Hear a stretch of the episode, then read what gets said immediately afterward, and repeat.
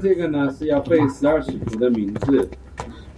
呃，在微信里面我我放到里面了，就是耶稣门徒。啊，你们有看到？我们应该有些人会唱哈。那个，带我们来一下好吗？我们唱两遍啊，先，我们刚才来两遍啊。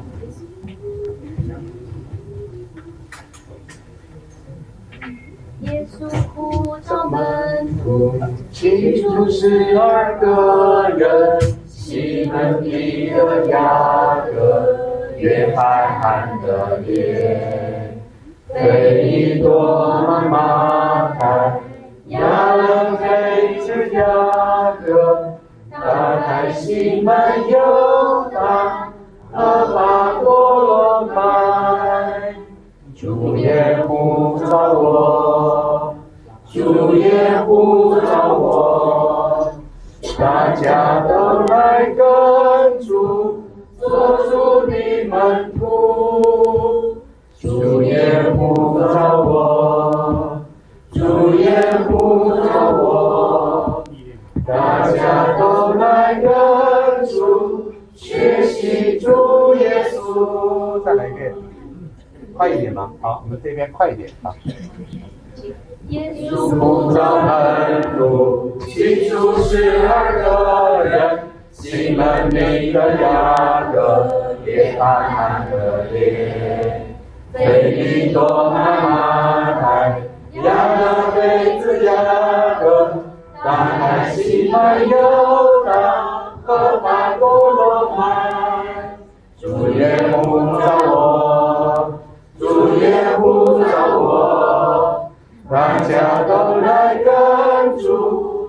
主的门徒。主也呼召我，主也呼召我，大家都来跟主，学习主耶稣。阿妹，好，我们希望下一次大家把它背得好吗？背背得上啊！下一次我们来一起就把。十二个使徒的名字就背到了哈。那我们我们一起翻到马太福音，我们来看这个耶稣呼召门徒的这个过程哈。呃，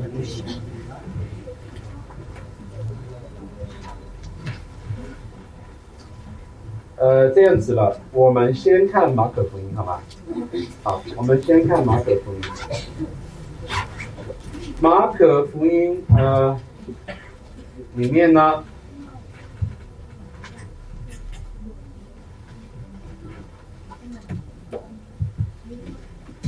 你看到那个第二章的第十三节，啊，第十二章的第十三节，呃，第二章哈、啊，现在看是第二章麻烦你第二章？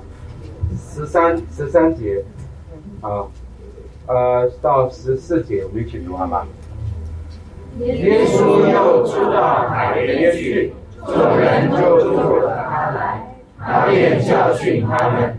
耶稣经过的时候，看见亚勒菲的儿子一位坐在水关上，就对他说：“你跟从我来。”他就起来跟从了耶稣。耶稣，好，就到这里。我们看这个路加福音啊。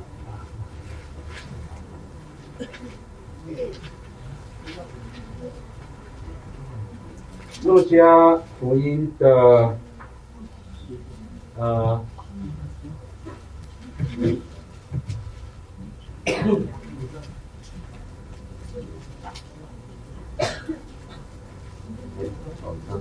啊，十二二那个第五章的二十七节，啊，二十七节，啊，来，起。这事以后，耶稣出去，看见一个税吏。名叫利位，坐在税关上，就对他说：“你跟从我来。”他就撇下所有的，起来跟从了耶稣。好，我们先到这里哈。那这两个地方呢，是讲到呼召了一个门徒叫利位，对不对？然后呢，他的身份是什么？是一个税吏。税吏有钱没钱呢？有钱。对，税吏很有钱哈。哎，税率我们这收税的都有钱啊，而且呃，古代社会呢，跟但我们这儿如果你说税务官很有钱，那肯定是贪污，对不对？对不对？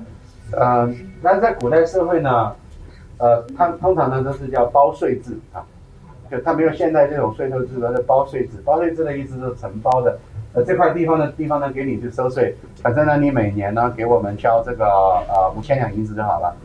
所以呢，实际上呢就多收的是你的，啊，所以它是叫包税制。所以在包税制下面，包税人是非常富的，啊，包税人是非常富的，对他他可能收到一万，他身上有五千是他他的。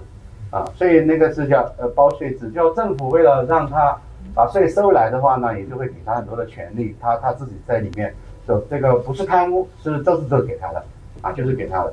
所以呢，然后呢，他是替谁收税呢？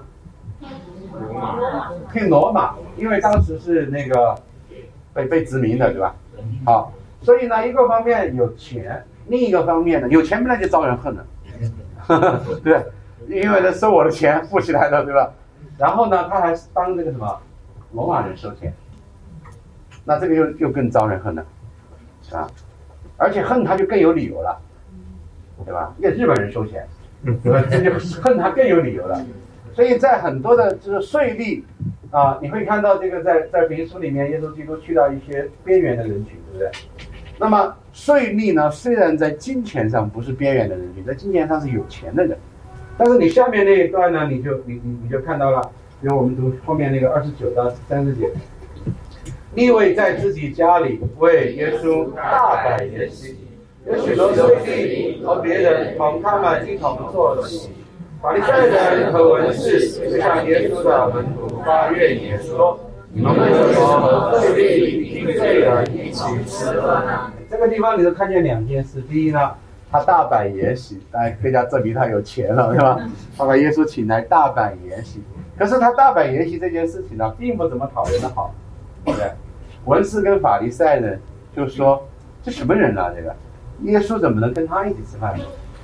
因为你会发现啊，他虽然有钱，但是钱买不来这个社会地位啊，啊，因为他在整个犹太犹太社会里面是被人藐视，啊。就是就是在我们当中混不下去的人，他去挣罗马人的钱，然后虽然是有钱了，但是却抬不起头，对？日子过好了，却抬不起头，特别是在宗教上被视为是不洁。为什么说？为什么说你们你们为什么跟税吏跟病人一起吃喝？为什么不能跟他们一起吃喝？啊，你想为什么不能跟他们一起吃喝？对，就是因为在宗教上面，按照犹太人来讲。吃喝是代表一个什么？就跟他们吃喝是不洁的，不洁的，啊，掉价啊！不单单是掉价，而且呢，它会影响你在圣殿当中的敬拜的地位，它会影响你的这个族群当中呢，因为他们是不洁，在宗教上是不洁的，哎，所以说是啊，那耶稣呼召这样的一位，呃，他的反应是什么呢？当呼召他的时候，啊。他就撇下所有，他就撇下所有。我们刚才读到马可的时候，嗯，好像没有讲的那么详细。他说，他就起来跟从了耶稣。其实意思呢差不多，因为人家坐在税关上，人家起来就跟着你，你就等于就说，就就把工作丢了嘛，是不是？从这里面至少看见要辞职了嘛，把工作丢了嘛。然后这里面说撇下一切的，这个撇下一切的当然会包含这个就是工作嘛哈，工作机会嘛，啊撇下一切跟跟从主，容容易不容易啊？不容易，不容易哈，啊如果你这个钱多就更不容易了，如果工作很好，如果现在一直没找到工作，好不容易找到一个老板挺讨厌的，然后呢倒还是挺容易的，干脆就不要了。但是人家是有钱哦，这份工作是肥差哦，撇下一切的来来跟从了主啊。好，那呃，我们看到这个马可里啊马太里面，我们来看马太，马太十九章啊第九章第九章第九章的第九节啊。来，我们来读。耶稣从那里往前走，看见一个人叫马太坐在水管上，就对他说：“你跟从我来。”他就起来跟从了耶稣。那这里我们发现这个这个人叫什么？马太。对，马太跟利位呢是同一个人。啊，马太跟利位是同一个人，因为因为当时他们呢通常都有两个名字，一个是呢那个希腊希腊人的希腊的名字，一个呢是他们这个犹犹太人的这个这个名字。哪个名字是希腊的呢？哪个名字是犹太的呢？利位是犹太的，利位是利位是犹太的，对吧？啊啊啊，这个马太是这个呃希腊的这个名字啊。那我们看见这个是就是三卷福音书里面都记载了，呃，呼召马太基本上是几乎完全一样的文字，对吧？三三这个就讲到我们讲的对观福音书里面不同的见证啊，不同的见证啊。呃，这马太自己在他写的这个里面呢，他是用希腊的名字在称他啊，希腊名字在称他自己。那然后呢？我们看到这个马可福音，我们再回头翻到马可福音。马可福音接下来呢，我们再看这个呼召的这个这个过程啊，呃，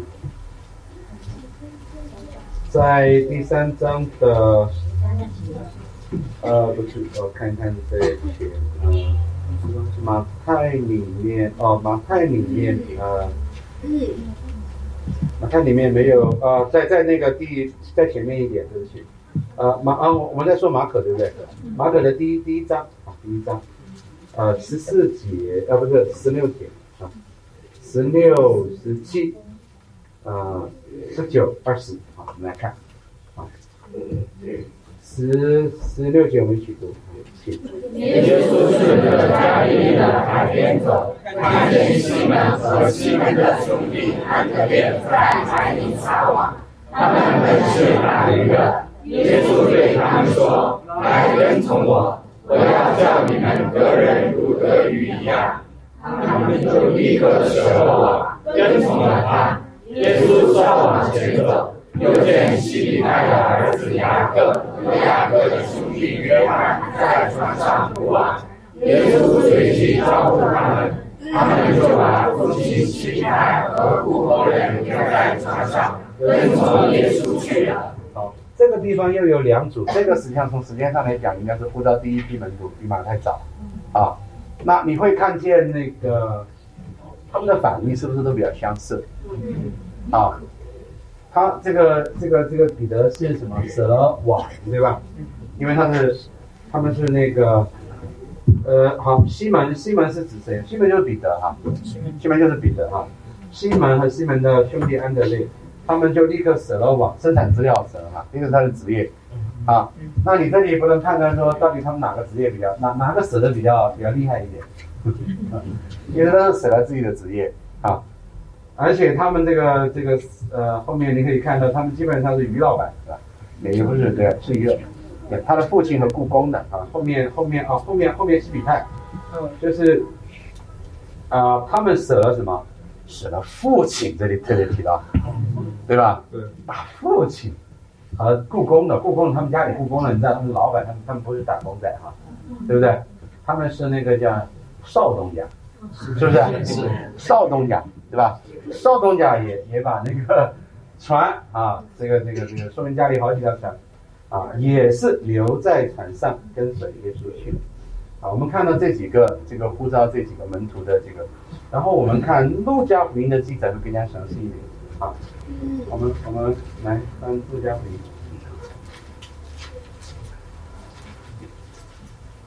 好，第五章，路加福音的第五章。从第一节呢，我们到第十一节啊，第十一节。好，我们弟兄一节请一节来读，来弟兄起。耶稣站在格尼撒勒湖边，众人拥挤他，要听神的道。他见有两只船弯在湖边，打鱼的人却离开船，洗网去了。有一只船是西门的。耶稣就上。去，请他把船推开，稍微离岸，就坐下，从船上。教训众人。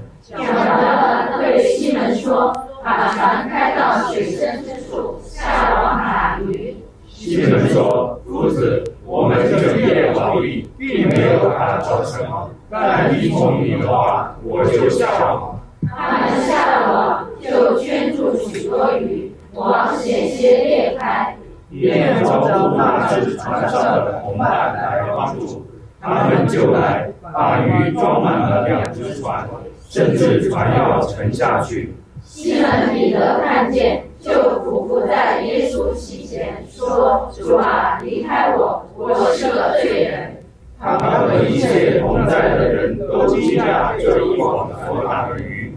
他的伙伴西里泰的儿子雅各、约翰也是这样。耶稣对西门说：“不要怕，从今以后你要得人了。”他们把两只船弄岸，就撇下所有的，跟从啊耶稣。在这一段里面，你发现就是说，马可里面呢，同时记载了那两波啊，这个两组对吧？两个两组兄弟啊。那么在这个说，哎，你来跟从我，他们舍下一切就就走了，听上去很简单。这个你觉得太神奇了，对吧？说一句话不就走了？那么在路加福音当中，我们说路加是特别记载细节的。路加呢就讲了这个过程里面其实是还有个故事的，啊，然后呢西比泰的那两个儿子那组兄弟呢就一笔带过了啊，那没有没有说他们也是这样啊，就就就算了。但是呢重心呢放在了前面这组兄弟啊，就特别放在了彼得上面，就讲了这个故事。那。讲了这一个故事，我们我们稍微来看一下这个故事。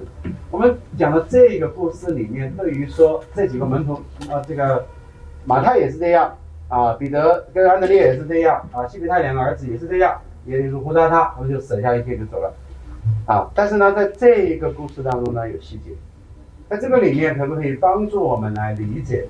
啊，来来理解这一个门徒所蒙受的这一个基督的护照，为什么耶稣说的话说来跟从我，他们就撇下一切就走了呢？啊，就去了呢？啊，是不是这个呀？是不是头脑发热？对吧？这个在这一段故事当中很生动的啊，你有你有没有看到什么？啊，在经文当中，耶稣先教训他们。耶稣先什么？教训他们。耶稣先教训他们。对。啊，也就是说，其实当时是发生在一个讲道的一个和听到的一个过程当中，对不对？好，所以说我们就看到有一点是说，其实是呼召是借着什么？是借着道，对吧？其实是借着他的教训，实际上他的道不是不是头脑发热，对吧？说这个人有魔力，来跟从我，你就跟了啊。然后呢，还有没有呢？用那个神器，有一个神，有一个神机。为什么你称这个是个神机呢？因为他们是自己是渔夫嘛，他一夜一夜都没有打过鱼。啊。是他一从你的话下网。嗯。所以说他们打过鱼，就是这个鱼，对于他们来说，像这种鱼打这么多鱼，肯定是不可能的事嘛，对吧？有的不会说我是个罪人，你看我。嗯。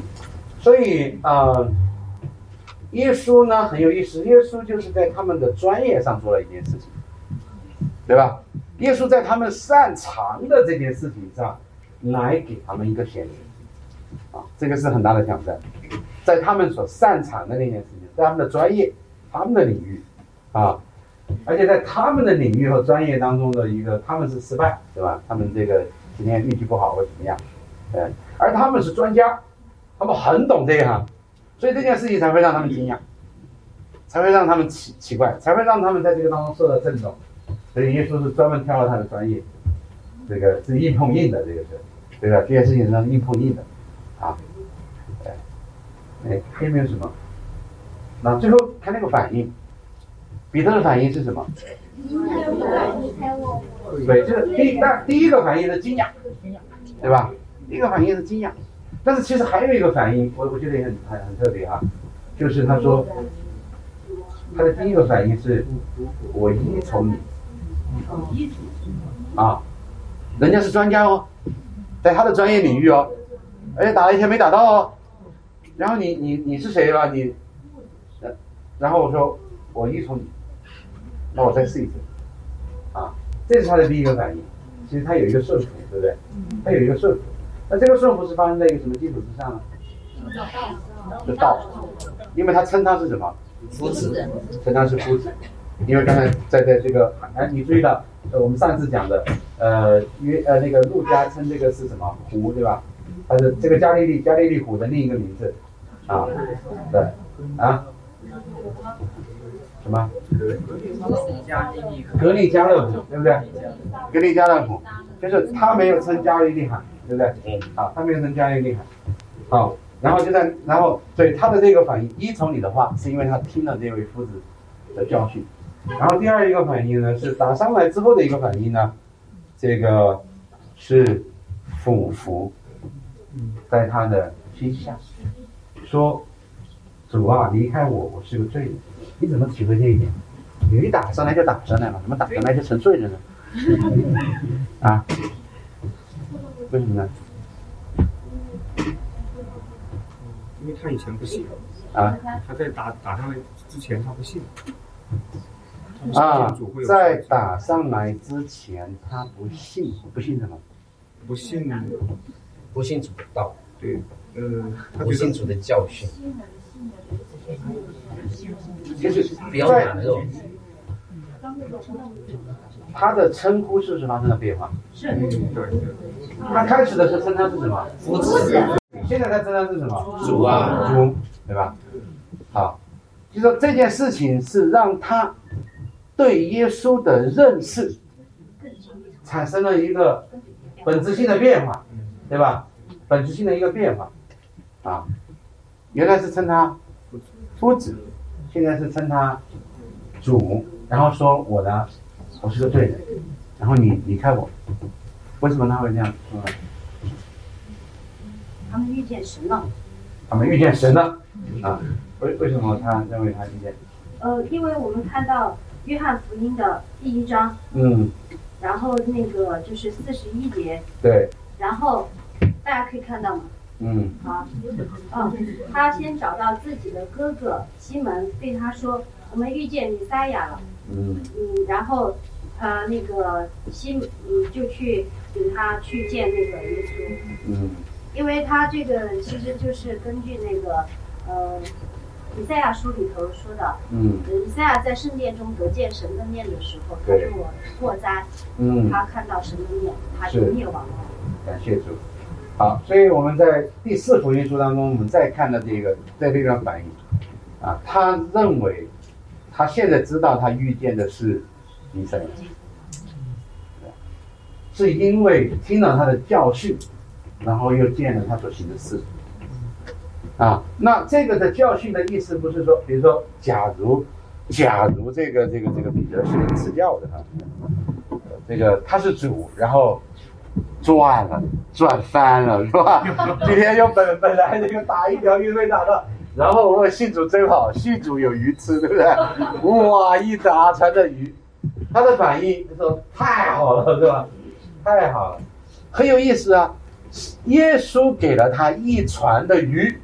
然后耶稣的目的是要他离开这一船的鱼，这不是白给吗？给了你一船的鱼，然后目的是让你舍弃这一切来跟从他。啊，你有你有你有没有体会过说，当你信主的这过程当中，神赐给你什么？然后其实真正的目的是什么呢？真正的目的并不是让你就是得到他给你的这个东西。而是认出他是谁来，是不是？是认出他是谁来，啊？所以这个就不是一个拜偶像跟拜观音，不管他，他拜了他，他真的就给了我了，下次再来拜，下下次还会有。你的整个生命其实没有被改变，你没有被呼召，对不对？这这个就我们这个就我们讲的吃教的基督徒，你知道吗？这个就是讲的就拜偶像的基督徒。啊，那个目的是真的有了，下次再来还有，我要的是那个东西，但实际上呢，主借的这个在他的专业的领域，在他最擅长的这个领域，然后前面讲听了他的道，然后给他施行了这个，是为了让他认出他来。从对夫夫子，夫子呢，实际上也是一个通常的称谓，只不过就是说他是像以色列人当中的其他的那些文士一样，对不对？这个是个遇到个知识分子，我们打鱼的遇到个知识分子的，他最多就是对吧？当然，当然对你有一点点尊重，啊，但是那个尊重是普通的嘛，人人跟人之间的嘛。但是呢，最后是主，因为他认出来了他是弥赛亚，认出来了他是弥赛亚之后，他就看见了自己的什么？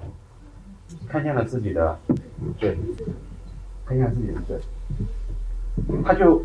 回他，他就他面对这个呼召的第第一个反应是，是觉得自己配还是不配呢？不配。说实话，我一直在等这个人呼召，我终于来了，对吧？他他有没有这样一个？他有没有一个说，对吧？就像我这种人不呼，神不呼召谁，他呼召谁呀？对吧？对吧？我这辈子等了等了这么久了，对吧？我这个大材小用在这个地方，是吧？其他人都不都瞧不起我，现在终于有人瞧得起我了。我一直在等等等等这个人伯乐。对吧？他才知道我人生的价值，对吧？然后就跟着去，他不是这个反应，他的第一个的反应是呢，哎，你看圣经当中凡是呼召的人，通常都是这个反应，就神，你你你是不是搞错了？应该不是我吧？我我是不配的嘛，我左口笨舌，应该不是我吧？对不对？那今天也说，我应该不是我吧？对吧？我胆小，我我胆子特小，对吧？应该不是我吧？对吧？对吧？摩西说，我说不来话，应该不是我吧？对吧？所有的这些蒙召的都是这样子的，然后以以以以赛亚也是这样子的，对不对？我我是有罪的，对吧？我我我嘴唇不洁，住在嘴唇不洁的民中。彼得也是这个反应。真正蒙到神的呼蒙到神的呼召的人是说，他认出来了耶稣是谁。那么认出来了耶稣是谁，也就认出来了，或者是说，也就更加知道了自己是谁，对不对？好，信仰里面最根本的一个东西，说第二文说。认识上帝和认识你自己，所以彼得在这个过程当中认识了耶稣，所以他重新认识了他自己。他认识到他的自己呢，但对自己的认识呢，在这个地方实际上有，虽然这么一个故事里面，实际上有好几个这个重新的、重新的身份的一个一个定位，重新的身份的否定，重新的身份的一个重新的肯定啊。那原来可能我不知道原来彼得是怎么看自己的，应该觉得自己还不错，至少在这一代打鱼还是算是算专家，或者说在这一代。还是业内的，在业内嘛，咱们对吧？还是这个，还是前几名对吧？或者怎么认识的？或者，但是呢，第一个是他，他带来了一个自我否定，对不对？你看我吧，我不配，你不应，你不应该，你不应该来找我，我我我没有资格跟你，我没有资格。你对我说跟从我，天哪，就是像刚才敖慧姐说的，我受宠若惊，对吧？受宠若惊。而且那种射手座经里面，这是感觉到深深的不配，不应该是我，啊，不应该是我，你离开我吧，因为我是一个罪人。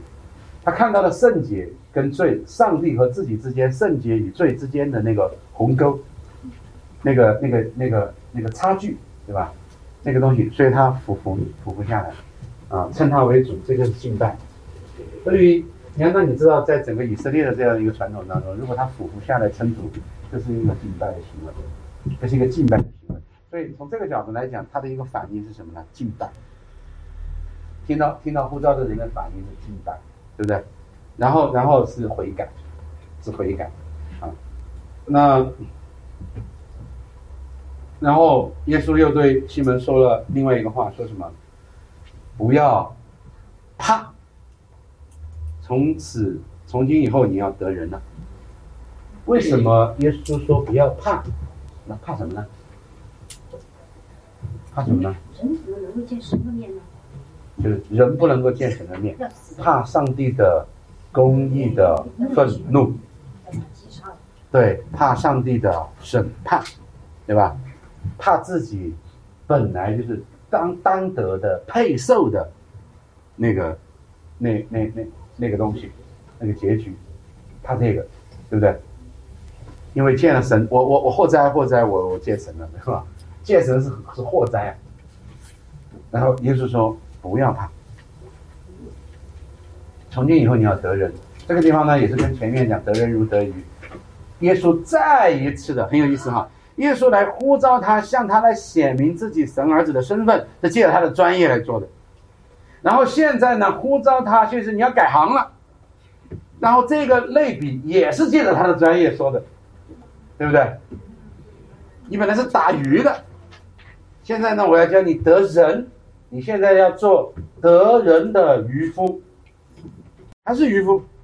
耶稣说还是渔夫，只不过呢，那个变了，现在是得人，不是得鱼，啊，你看这个神，我常常觉得耶稣很幽默的，而且他非常的，他是针对，你看他是针对这个他要呼召的这个人，有普遍性，就是说都是是对的，但是他会针对了他的特别的处境，对吧？他的他的行业，啊，他在做的事情，他的身份，啊，这个马太有马太的身份，啊。这个彼得有彼得的身份，啊，他呼召他们，这个是针对了他们的职业啊。哎，你想一想，弟兄姐妹，如果你是做什么职业的，神是忽然你，我们当没有打鱼的吧？我们当时没有打鱼的吧？对啊。你你们你们做什么职业的？你想一想，如果如果主也借着你的专业向你这个来显明，然后也借着你的专业来呼召你的话，他会怎么说？烘烘咖啡的，啊，你是烘咖啡的，那里面有很多咖啡豆，比如一锅可能有几百颗、上千颗。啊，他说我得得人像得卡得豆，得人像得豆是吧？对，因为神是很，他是他是针对你来来说那个话的，对不对？意思在表明是说，你现在做的这件事情哈，其实不是你这一生真正在要做的事情，对不对？你现但是呢，你这一生真正要做的事情呢，可能跟你现在做的这件事情有关。虽然你原先做这件事情呢，它也不是没有意义的，是上帝在你生命中的一个预备。但是上帝要借着你现在做的这件事情呢，要要向你指出呢，你真正这一辈子要做的这件事情，对吧？所以这就是借着这个，他很生动的，他就借着他的，借着他的这个啊。那所以最后的结果是什么呢？最后的结果回到前呃之前我们看的是很简略的那个版本呢，就是撇所有的跟从了耶稣。所以，那回过头来看弟兄姐妹，你们生命中的呼召，啊，我们讲的是门徒的福音哈。耶稣基督呼召你来做他的门徒，来相信他的意思不是只坐在那里相信他，而是要来撇下一切跟随他，这个才是门徒。那，你有没有撇下一切？你愿不愿意撇下一切？你你有没有撇下一切来跟随他？那么那个撇下一切来跟随他那个蒙召的那个过程。里面是不是在某个意义上是有点像啊彼得蒙召的这个过程？有没有人可以可以可以分享一下？你的你的护照，你蒙召成为成为门徒。嗯。就是在星期天是不能休息的，所以没办法参加。嗯，我一直在想这个问题，因为当时我们的群里边嘛说，你一想，我想，我一想是什么？我把我吓一跳，因为我平常还是跟我们经理还是我们是参参，我一马上不听，我就着急了，我就把我们那个店长的名抓起来了，没有抓起来，因为我就把耶稣再跟他讲一遍，我不知道怎么说，反正对这个还是蛮郁闷的。嗯，呃，反正每次都还是去听他嘛。比如说，就刚才我们讲的说，咱说了，见了神害怕。就当时我也有个小见证，就是有有有一天我肚子不是肚子疼，突然疼也算肚子吧，疼了半小时，送我去医院了。我一直在问主，说做了什么不好事儿？我一直在问问他不理我怎么办？我不行了，我就在心里边叫声耶稣救我，很神奇，五秒钟，因为我理性是蛮强的，停止了，把我吓坏了。说反正还是要表现你的，这个问题就是。关于盲知还有关于这个下的，就是我不知道该怎么做吧。当然，我也我也感谢这个职业，我因为我是在琴行做工的，就是每天有很多时间读圣经，我天要读二十多章。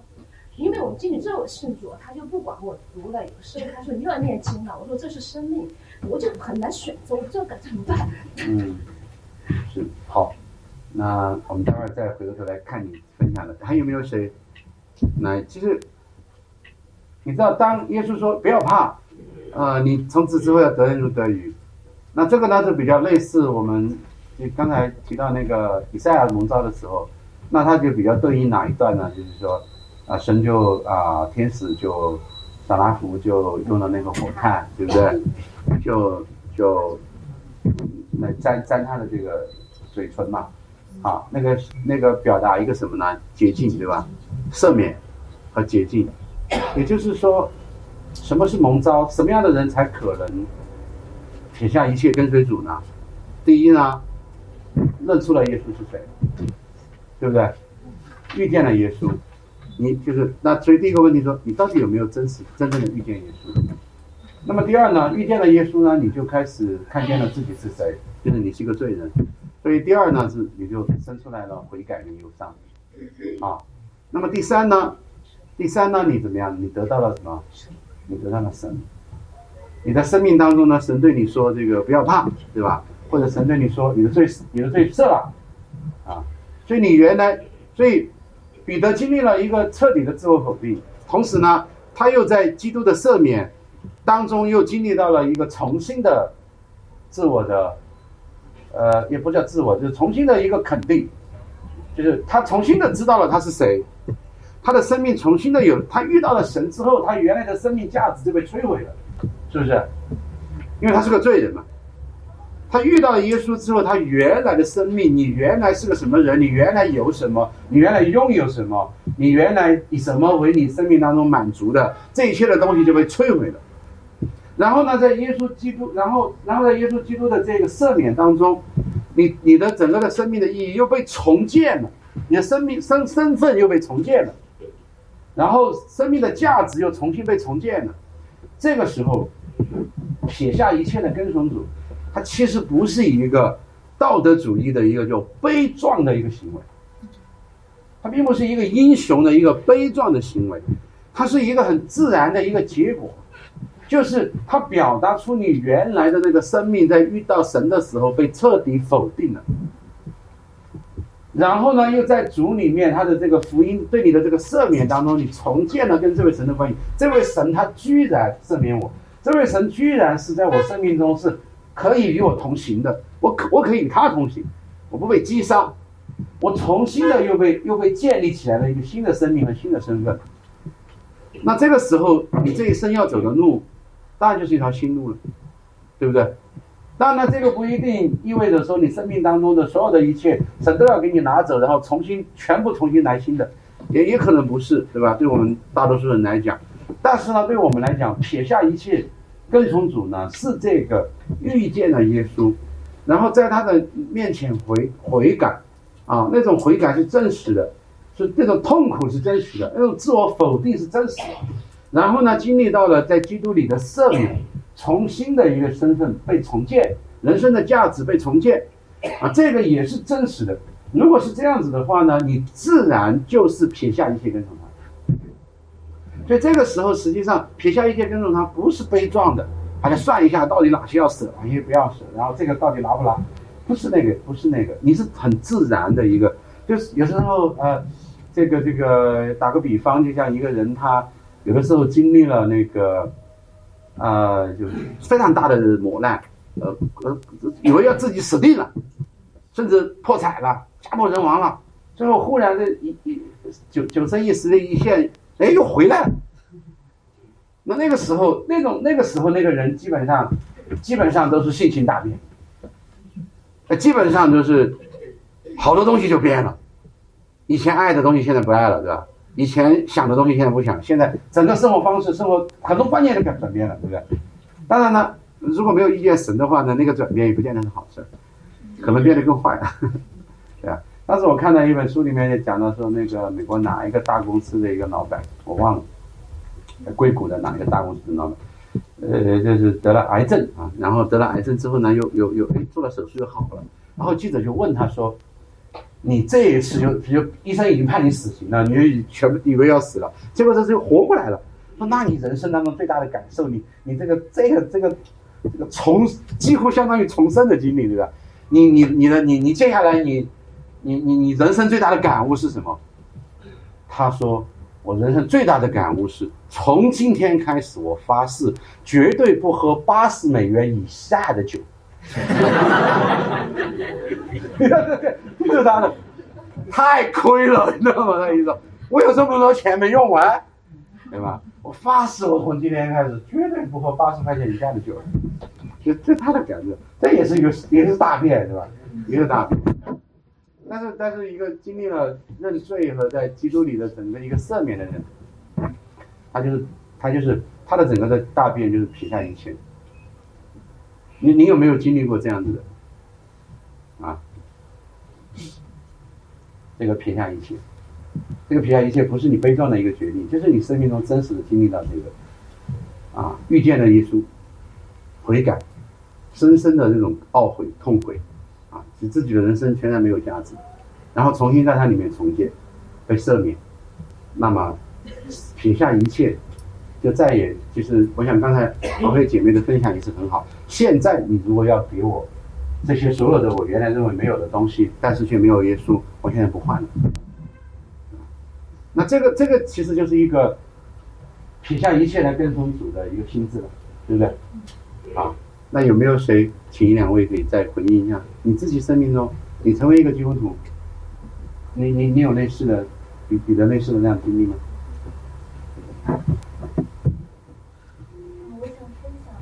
说比在一起没有嗯。就是我们从福州搬到成都的经历，然后因为那个时候我们在福州已经呃生活好多年，就已经觉得是稳定的了。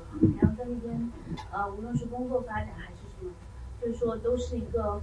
看起来很顺利的一个情况，但是就是缺乏一个我们我们认为是缺乏纯正的福音的一个牧养，然后我们就来到成都去来牧道，我们就听了那一次道之后，回去以后我们就就做了一个就是朋友和家人都不能理解的决定，就是说，呃，要把房子卖掉，然后搬到成都来。我觉得像王牧师说的，并不觉得说这个举动是觉得好像你失去了什么，对，很悲壮，因为你是觉得你得到了更多。来到这里，虽然我们俩就是把原来的工作辞掉了，有的时候你想起来也会说，哎呀，是不是很亏？因为就是说，如果他留在原来的公司，他可能占职位就比较高。然后我那个时候也有一些机会，就是说得到好的工作发展。然后，嗯，包括我们搬过来，从卖房子啊，到搬家乱七八糟，其实把我们之之前的积蓄就全部都花光。可是我们就觉得，刚才我们在分享感恩事项的时候，就是说非常非常感恩这里面，就是呃，在秋雨认识这么多朋友。还有我们得到的所有的那个真理的牧养，我们觉得这个是比一切都要宝贵的，是一个非常非常自然的状况。而且我觉得我们以前在福州，虽然说，呃，世俗的东西就都很好，可是我们的心是空的。就像以前听过一首英文歌，好像唱的就是说，你的心如果没有遇见耶稣，它就是一个甜甜圈，它是甜的，可是它的心是空的，就好像是一首。英文赞美诗，我觉得我们以前的状态就是这个样子，是一个甜甜圈。就是来到这里以后，就是，呃，可能在物质上面没有，嗯，花卷嘛，实的，就变成时代的，心是心是时代的，我觉得这非常，嗯，对，非常感谢。感谢主啊，谢谢，谢谢，谢谢们哎，实际上，当你设身设身处地去想彼得，他放弃了什么？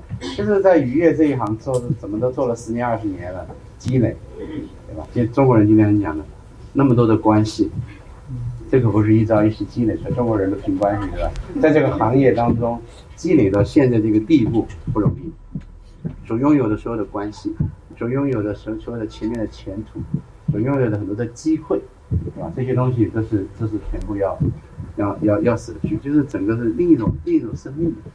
所以对我们每个人来讲的话，我不一定是说我现在真实的我的职业一定会改换，或者我我一定会这个换一个城市，或者我一定会舍掉什么东西。但是呢，在你的心智里面，当你蒙召做基督门徒的时候，就是撇下一切的。就是撇下一切的跟从主，这个就是门徒的定义。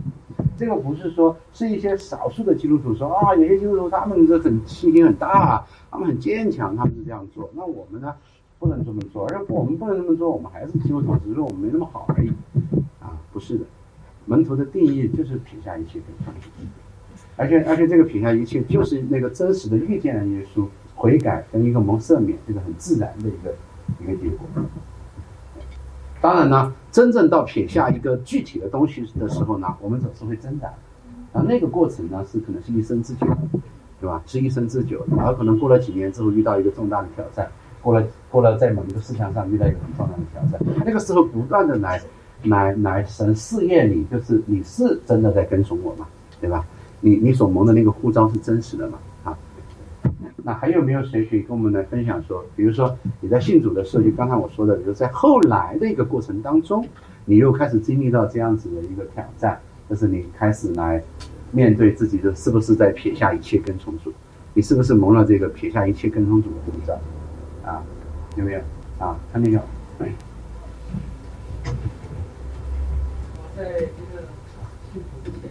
一直是做做做工地上的那个工是呃八九年，现在就十六岁就出去打工，打工有十多年都在做，很想成功，很想做做做这些事情成功，但是一直十多年没有在那个做成，一次一次的都是。失败，这个也派人包包工程，都没成功。然后，我知道那个都是自己，呃，太太想成功的那种。后来信主以后，二零零六年开始信主，后来就完全重新哎，会在组里面重新照着他的话语来说服，然后从重新做起。嗯，把以前自己的一些观点，所有的这些自我观念，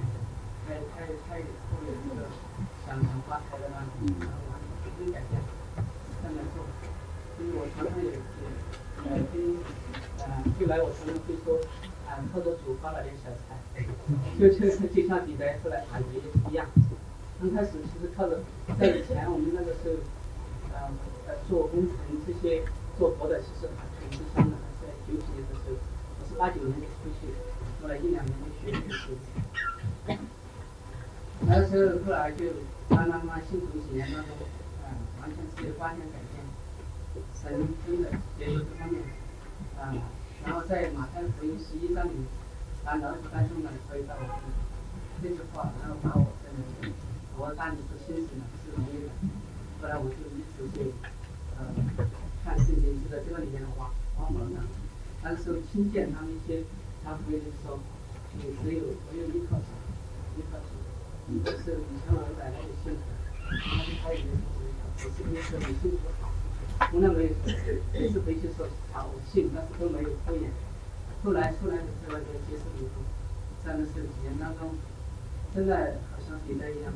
后来神祝福，作为作为我自己来说，真的是很是不可能的。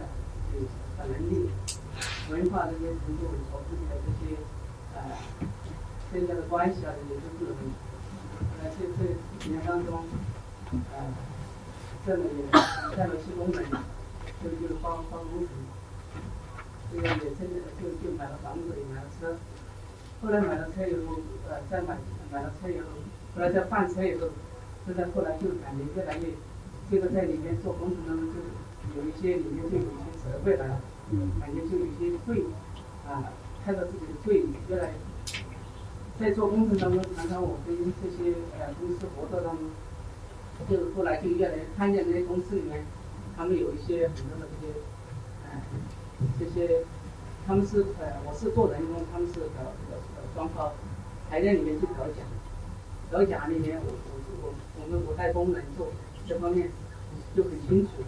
所以现在的这些房子，大部分房子，特别是做做保温的当中，我们有很多房子有些就是没有张纸也没有，根本就没有。这是我在里面做的时候很清楚。啊，他他他呃是冬暖夏凉的嘛，但是这些呃装材料的他就会用一些直接水泥材料叫我们来做，叫工人。那个时候我要主动也跟他们这个。反映也是这个不要这样做，但是他们不不听，他们说你你这样这个这个这个时代要生存，你管他反正只要这个房子交了，你拿着钱就。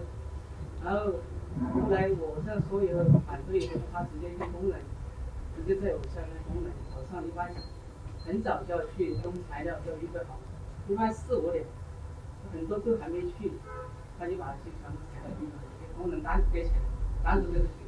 后来我也发现，发现后来，那这些公司他给我的价格，他都是比其他的价格要高一些，所以在这里面要挣钱，一般就比外边的高一两元一个平方，所以这个就一两哎一个平方的话，一年十个平方就是，那就是一二十万。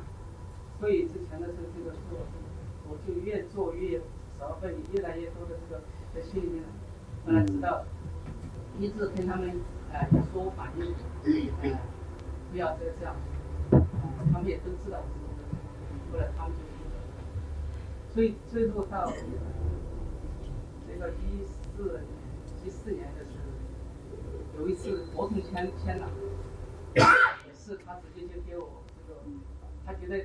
签了下来，他我我不做，我不知道他他直接。肯定会再给你一分钟啊。你光说这个呃，你去给我弄弄那个呃沙，其他就不用去了这个弄保温的时候，后来我就算了，我说那就就这不做了。他说你是不是欠钱？这个钱低了，然后再加加。我说我说你这个，他说合同签了，合同签了，你这个没有达到你这个，我这个是假的，你这个是完全是欺诈行为，不做我。不挣你这个钱了，后来直接就把工程所有的钱都停下来，嗯嗯。好，谢谢你，好，谢谢，谢谢张医院跟我们的分享。你在成都修过哪些房子？待会儿下来告诉我们。好，那我们好，我们再接着来看哈，《路加福音》，接下来我们就再往前看到第六章，嗯，呃，十二十二节。到十六，啊，嗯，来，我们一起来读。那时，耶稣出去上山祷告，整夜祷告神。到了天亮，叫他的门徒来，就从他们中间挑选十二个人，称他们为使徒。这十二个人有西门，耶稣又给他起名叫彼得，还有他兄弟安德烈。又有雅各和约翰，腓力和巴多罗海，马太和多马，雅各的儿子雅各，和约队长的西门，雅各的儿子犹大，和爱主的加略人犹大。你看这个名单上读到最后一句的时候，吓死人了啊！嗯，写这个十十二个人的名字，到最后给了他一个身份的，叫卖主的。你看那个人到，他还把还把家乡也名字也加上了，对对。这个好，你回过头来，我们回过头来看马可的。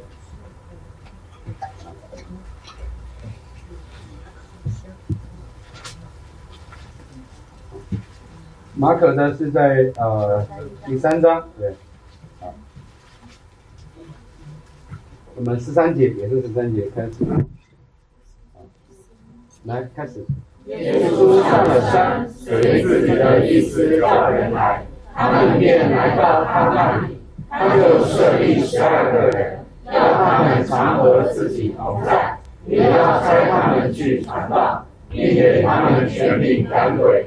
这十二个人有西门，耶稣又给他起名叫彼得，还有西利泰的儿子雅各和雅各的兄弟约翰。又给这两个人起名叫艾米奇，就是雷子的意思。又有安德烈、腓力、巴多罗买、马太、多马、雅各的儿子雅各和马太，并分约的西门，还有卖耶稣的加略人犹大。在细节上面，你有没有看到这两处的记载有一些的那个差异？啊，对，讲到了那个约翰的另外一个名字，这边看到还有什么？我们观察一下啊。对，好，这是在山上，这个都提到了，对吧？但是呢，我们讲了，路加特别的注重那个祷告的记载，啊，耶稣在选这十二个人的时候是整夜祷告，整夜祷告，啊，然后再选择十二个人。啊，那这个你，你有看到什么呢？啊？你有看到什么？耶稣是我们祷告的榜样。嗯，耶稣是我们祷告的榜样。他的，这是我想问的问题。对，什么？那这个时候他到底是他的人性在向向父神祷告，还是他的神性在向父神祷告？嗯，对他问了一个最根本的问题：耶稣为什么还需要祷告？他当然要祷告，不是问的是他是用他的神性在向父神祷告，还是用他的人性在向父神祷告？对，我知道你的这个问题就是跟我说的这个有关，就是说他他为什么需要祷告，对吧？这个会取决于他是神性还是人性在祷告，对不对？啊，那你们怎么看呢？对天赋的顺服，对天赋的顺服，顺服。因为耶稣经常讲是说，是父的子意思不是我的意思，对不对？他说不是他的意思，不是说他他的意思就不是这个，啊，不是说违背了他的意思，而是说他以父的意思呢为念，对吧？他以父的是这个为念，啊，子向着父的一个顺服，当然呢也是在他的人性当中，啊，这个向着父神与父神的交通，那目的呢是与父神的联合，以及呢向父神的。这个这个向着父神的顺服，对，呃，当你这么问说他是在人性里祷告还是在呃神性里祷告的时候呢，实际上就是啊，你割裂了耶稣的位格，就是说，基督在祷告，基督是道成肉身的那一位，他是人性跟神性在他的里面合成一个位格的那一位，祷告的就是这一位，对吧？不是分开问他里面的人性在祷告，还是神性在祷告？就是成了肉身的这一位圣子耶稣基督，人性跟神性在他的里面都合成一个位格。这一位啊，成了肉身的道啊啊，这一位他在在第一他在地上向天上的父神祷告，因为他已经来到地上，对吧？他在肉身当中的这一这一位在向着那个。永恒当中的那一位父来祷告，对吧？因为他的道成肉身本来呢是有一个与天父之间的远离，对不对？有一个来的这个这个世上，那么他通过祷告就是与父的合一，以及呢向父的这个顺服啊。最后大祭司的祷告的时候是说：父啊，求你这个这个我已经荣耀了你，然后呢，求你啊，你已经荣耀了我，你还要再荣耀我，然后然后呢，我渴望就是我要到回到那个什么呢？啊。万古以先与你共有的荣耀啊，就是在圣子没有成了肉身之前，与父那个时候子与父是从永远到永远的一种联合，对不对？但是现在呢，基督呢是在他的嗯披戴了他的人性的这样子的一个生命当中，说呢他是啊作为我们的一个。啊，新约当中的一个立约的代表，作为人的一个一个一个，他在他里面的所有人的一个代替者，啊，在他的人性当中，也就是说，在他人性当中，不是说跟他神性分开的，在他的肉身当中向父来祷告。那刚才这个讲了一点就是顺服，他想寻求神的心意，他想顺服神的心意，并且这一件事情呢，也显明，啊，这件事情是关乎。耶稣基督在地上的工作的非常重要的一步，就是选十二个门徒。那另外一个问题就是，为什么是十二个人？十二个支派。啊。所以有十二个支派。啊，旧约有十二个支派，那所以为什么他要选十二个门徒？为什么不在每一个支派里面选一个呢？啊，对他为什么不在每个字？因为这里面没有告诉我们说这十二个人碰巧肯定不是因为有几个是兄弟，对不对？所以肯定就代表性不够嘛。我们今天话说，他不是对应，就是他们的肉身的身份不是对应着十二个字派，对不对？而而而且都在加利这一带选，那为什么呢？为什么他选十二个？什么？说上帝并不仅仅是以色列的神，是，要扩大他的还要扩大他的这个国度的范围，啊。因为那个时候地狱方好小，他走不到那么远。因为上帝说，他是外邦人嘛，他不是十二门徒，就是一种巧合。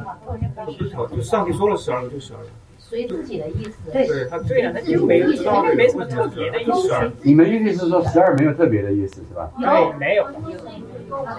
如果十二没有另外的没有特别的意思的话，那我们就要问：当犹大上吊了之后，为什么使徒们要聚集在一起说我们必须选一个来补他的位？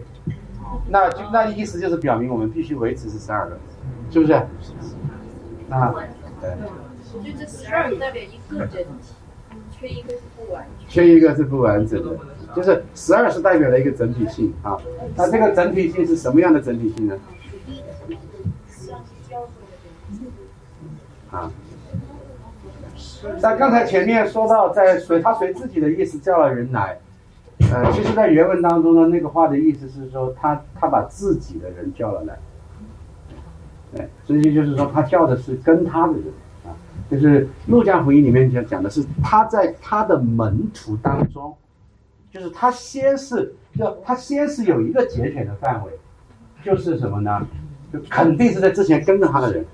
就是门徒这个范围，然后再在这个门徒当中选了十二个做使徒，是吧？所以那个那个随自己的意思，其实意思是，其实他的原文意思是说，在自己的人里面选，啊，在他自己的人里面选，十二也没有特别的意义。你肯定知道十二有特别的意义，因为在整个圣经当中，十二永远十二七这些都是都是圣经当中的象征性的象征性的的那个数字，对不对？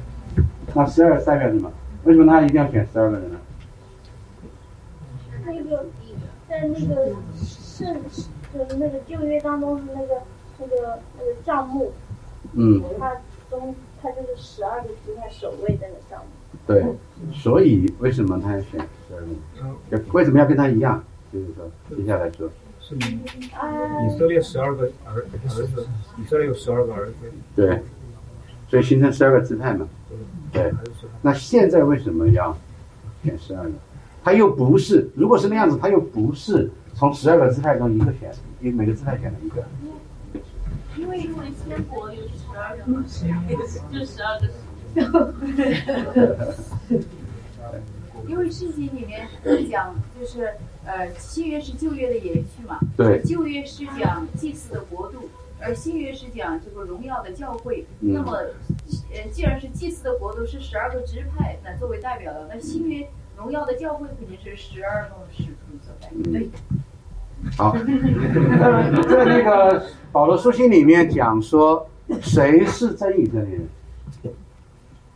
啊，在保罗书信里面说，谁是真以色列人？啊，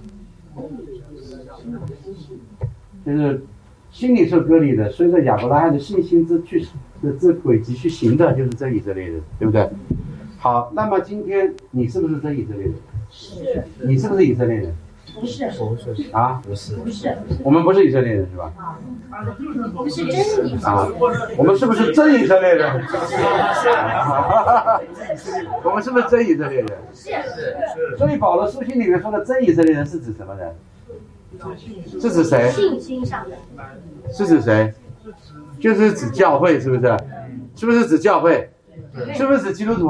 是。基督徒是今天的真以色列人，是不是？是。确定哈？对。所以旧约当中的以色列，肉身的亚伯拉罕的子孙，十二个支派，十二支派是代表全以色列，十二支派是代表以色列全家，对不对？那么耶稣基督要来的目的是什么？他要来的目的，他的拯救是不是只是救肉身的以色列人？不是，对不对？是是。他的国度是要遍满什么？天下的万族、万国都有都有属乎他的人。这些人呢？这些人是真以色列。所以旧约当中的以色列呢，是预表新约当中的教会。啊，神的心意呢，是要在地上建立他的国，对不对？在旧约的时候，是借着肉身的亚伯拉罕的子孙。来建立了一个在地上的特定的这个这个这个有这个这个迦南这个地方的这一个国，但是神的心意，所以犹太人一直以为说耶稣来了，弥赛亚来了，那就要把这个国呢扩大，让这个国呢就是打败罗马人，对不对？最后就就他们的意思就是说，他们以为就是说肉身的这个犹太人慢慢慢慢的扩展，最后神的国度扩展，最后变成全世界把其他的民族这个对不对？这这个是神的国度的扩大，但是在耶当当耶稣基督来的时候，耶稣基督说信他的就是什么？信他的就是神的儿子，对不对？所以就凡接待他的就赐他名做做做做他的儿子。所以，耶稣基督难道来显明说，神的国现在是怎样扩大的呢？是不是透过肉身的以色列人呢？不是，是透过教会。所以教会就被称为是真以色列和一个新的以色列，而且呢是旧以色列的真正的目的是指向教会。所以因此的话呢，他拣选了十二个人作为新以色列的代表。十二个人同样的，就如同旧约当中十二、十二、十二支派代表全以色列，代表以色列全家。那么，耶稣的十二门徒代表什么呢？代表普天下的教会。教会无论分多少个宗派，无论有多少个教会，教会加起来就是十二支派。明白这意思吗？今天新约的教会也是十二支派，因为这十二个最后在圣城耶路撒冷在在那个那个启示录里面，圣城耶路撒冷这个从天降临的时候，在十二道门的柱子上面写的什么？羔羊十二使徒的名字，对不对？整个代表着整个的天国里面也是十二支派，这全以色列，是全以色列啊！所以他设立十二使徒，是宣告那个旧以色列的制度已经呢，已经作废了啊啊！他要建立呢新以色列啊。新以色列就是教会，新以色列的标志不是外表上受割礼，而是心里受割礼。而这样的人呢，是包括了希腊人跟化外人，包括了天下万族的人，对不对？的这个直到直到我们中国人，啊，这是这是他节选，所以这是神的国度。为什么他上山祷告正业？这是神的国度在地上他的施工的一个重要的一个一个点。整个基督教的信仰是建立在使徒的根基之上，十二使徒的根基之上，因为十二使徒代表全以色列。啊，今天的今天的新以色列。然后我们再看马太福音啊，回过头来，第十章。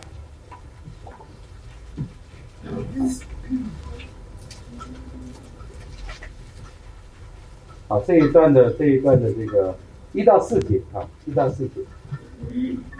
来，第一节起。耶稣叫了十二个门徒，给他们权柄，能赶逐污鬼，并医治各样的病症。这十二使徒的名，头一个叫西门，又称彼得，还有他兄弟安德烈，西利亚的儿子雅各和雅各的兄弟约翰，腓利和巴罗罗买，多马和税吏马太。亚伯菲的儿子雅各和达泰，贝勒的西门，还有卖耶稣的加略人犹大。那这里面呢，就是他叫了十二个门徒来，这个都一笔带过了，对不对？然后呢，有一点跟后面讲的一样，就是使徒呢，使徒这个名字其实就是使者的意思。那么他的意思就是，呃，嗯，刚才是马马可里面讲说。啊，马路加里面说呢，就直接就叫他们叫使徒，出现了使徒这个字，对不对？然后呢，马马可里面说呢，就让他们与自己怎么样同在一处，就是他们从此之后就是跟着耶稣是就是常不离左右，对不对？啊，就就同同在处，就是跟耶稣的关系很亲密。然后呢，耶稣赐给了他们最重要的是赐给了他们什么？权柄，来赶鬼和医治病。好，这个地方的赶鬼跟医治病呢，当然，在这个地方有个非常重要的一点是说，也这就是这这这个词权柄，啊，重要的不在于呢能力。哦，这个很厉害，让他们有有能力可以哇可以赶鬼，看上去这个很奇妙哈，可以医病哇这太好了，但是呢这里的重心呢其实不在这个能力本身，而是在于一个权柄。也就是说，他们可以代表耶稣，这最重要的。他们可以代表耶稣，所以这十二个使徒呢是可以代表耶稣。他们是后面讲是说，当你得国的时候，当将来有一天他们争大小的时候，耶稣就是说，你们有一天要坐在什么以色列十二个支派的宝座上。那么耶稣在那里说的很清楚，就是立这十二个人取代十二支派，成为新以色列的十二支派的这个主宰。那么这个组长当然不是指的肉身上的一个，是指到普世直到主耶稣基督再来的普世基督教会，他们代表那十二个、十二、十二个这个以色列军长。好，我们今天呢就啊就到这里了。那大家就是会再练一下那个歌，好不好？回去之后，明天呃那个下一周的时候，我们我们来那个，好，我们一起有一个祷告。我们感谢赞美你，你来呼召你的门徒，你向我们显明你就是基督是永生神的儿子，你让我们来认识到自己的卑微、自己的无能、自己的渺小、自己的罪和败坏。主啊，你拆毁我们啊，不在你之之不在你里面的那个身份，但是你又重新的给了我们一个尊贵的身份。就是就是做你的儿女，所以你呼召我们撇下属于这个世界上的一切来跟从你，因为你给了我们不属于这个世界上的一切。啊，求你来带领的弟兄姐妹更深的在你的面前来走这一条门徒的道路。我们每个人所蒙的是一个相同的呼召，就是撇下一切来跟随你。这一生呢，就是因福音而活，也为福音而活。那我们每个人生命中呢，也会有一个特特别的一个呼召，就是可能具体要去往哪个地方，具体要做什么事，这一生要把这个呃自己的一生当做活祭献在哪一个的祭坛。愿我们每一位呢都做好这个准备啊，在在在你的面前说主啊，当呼召临到我的时候，我可以撇下一切啊，我可以撇下我现在的一切来跟从你。呃，如果你是要呼召我们全职的侍奉，我们愿意撇下我们。在世俗生活中所积攒的一切，啊，如果你要呼召我们，就是出去，啊，或者在某个施工上与你搭配，或者让我们这一生委身在某一个的侍奉上面，啊，我们愿意为此呢承受，啊，可能对我们的这个世俗利益上的一些损失。如果你要呼召我们在一个特定的行业，或者甚至一个特定的世界，或者将来我在呃某一个年龄的时候，在那一个特定的一个这个阶段。呃，为你来做一个荣耀的见证，并且为了那个见证呢，要舍弃自己以前所积累的所有的一切。那么，愿主你都能够预备好我们的每一位，能够成为你在地上啊大有荣耀跟能力的见证人。感谢赞美神，愿每一位弟兄姐妹再一次的听到你真实的呼召，也回想自己所蒙的呼召，让我们身上的恩召和拣选坚定不移。听我们如此的恳求，奉靠耶稣基督宝贵的圣名。好，我们下一周我们到整个感恩节之前，我们就是大家六点五十来，我们就分三个小组，我们分享这个自己感恩的事项。然后呢，还有一点就是为教会、为全教会的一个感恩的事项。